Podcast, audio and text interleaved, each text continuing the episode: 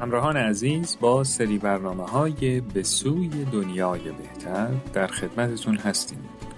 در ادامه با ما همراه باشید.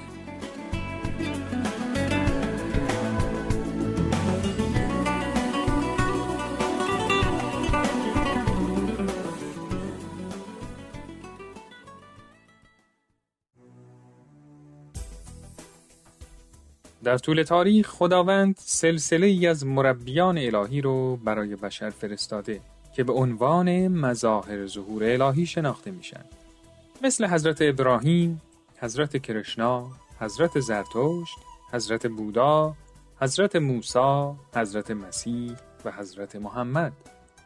حضرت بهاءالله جدیدترین این مظاهر ظهور هستند که دیدگاه جدیدی از کیفیت حیات انسان و جامعه رو ارائه دادند. در این دیدگاه هر انسانی مثل یکی از اعضای هیکل انسانی فرض میشه که موفقیت و پیشرفتش باعث رشد و تعالی جامعه انسانی میشه که یک هدف دوگانه است، یعنی رشد فرد و رشد جامعه. حضرت بهاءالله بیان کردند که منشأ تمام ادیان عالم یکیه و در حقیقت ادیان مختلف بخش‌های متوالی یک دین هستند. بهایان معتقدند که نوع بشر به یافتن هرچه سریعتر یک بینش وحدت بخش در مورد آینده اجتماع و همچنین هدف زندگی انسان نیاز مبرم داره. در این سری برنامه‌ها قصد داریم با هم به آشنایی و تفکر در آثار بهایی که در مورد راه‌های اصلاح و سازندگی عالمه بپردازیم.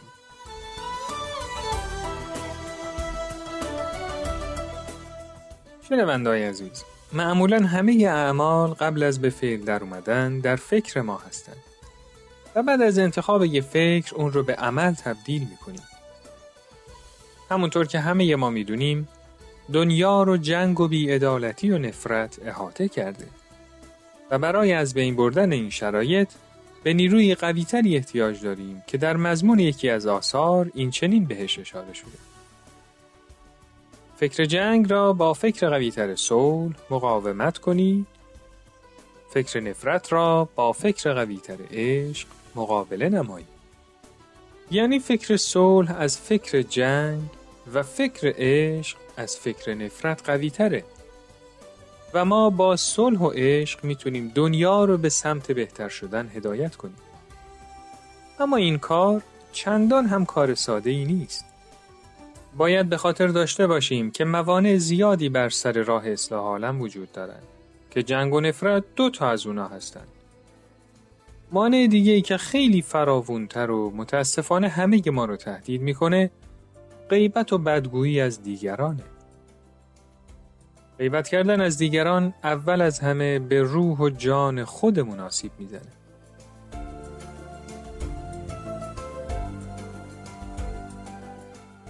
با هم یه مضمون دیگر رو میشنویم: غیبت چراغ نورانی قلب را خاموش نماید و حیات دل را بمیراند. همونطور که میدونید، غیبت یکی از سرسخت‌ترین دشمنان اتحادیه جامعه است که برای جلوگیری از تأثیرات اون احتیاج به یه اراده و همت عمومی داریم و بهتره که از روش‌های خاصی برای ریشه‌کن کردن غیبت و بدگویی استفاده کنیم. با هم به مضمون یکی از راهکارهایی که در آثار بهایی توصیه شده گوش می‌کنیم: مادامی که خودت خطاکاری، به خطای احدی دم مزن. و در یه اثر دیگه می‌خونیم: بد مگو تا نشنوی و عیب مردم را بزرگ مدان تا عیب تو بزرگ ننماید.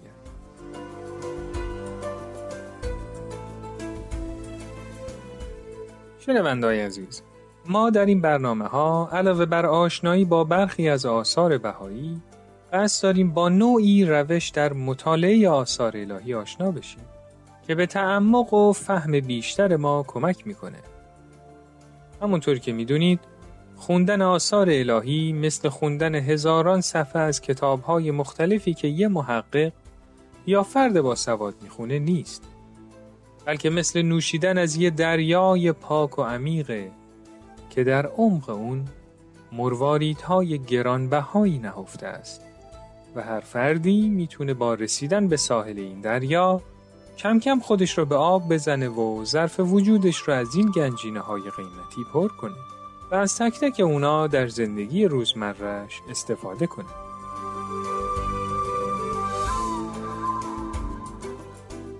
استفاده مداوم از این آثار باعث درک حقایق روحانی میشه و به ما در جهت رشد روحانی و انسانی و اجتماعیمون کمک میکنه.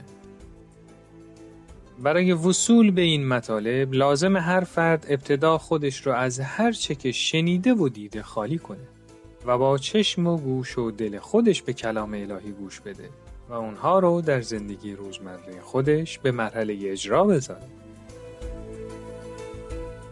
بعد از این مرحله باز هم حقایق جدیدی رو متوجه میشه که فقط با خوندن تنها خیلی بعید به نظر میرسه که بتونه از اونها آگاه بشه. این موضوع مهمیه که در تمام کتب آسمانی بهش اشاره شده و اون چیزی نیست مگر تحقیق، شناخت و عمل.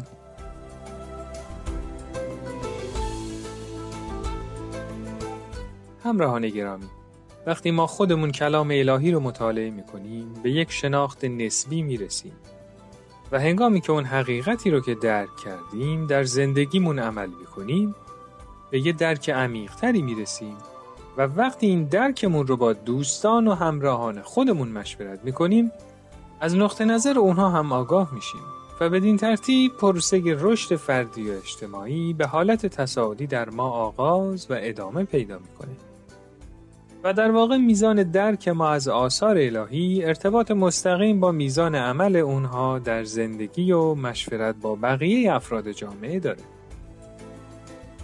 در اینجا پیشنهاد میکنیم یه بار دیگه به آثاری که در ذهنتون دارید برگردید و طبق روش پیشنهادی ما در مورد اونها تفکر و عمل و برداشت کنید. حتما نتیجه جالبی خواهید گرفت.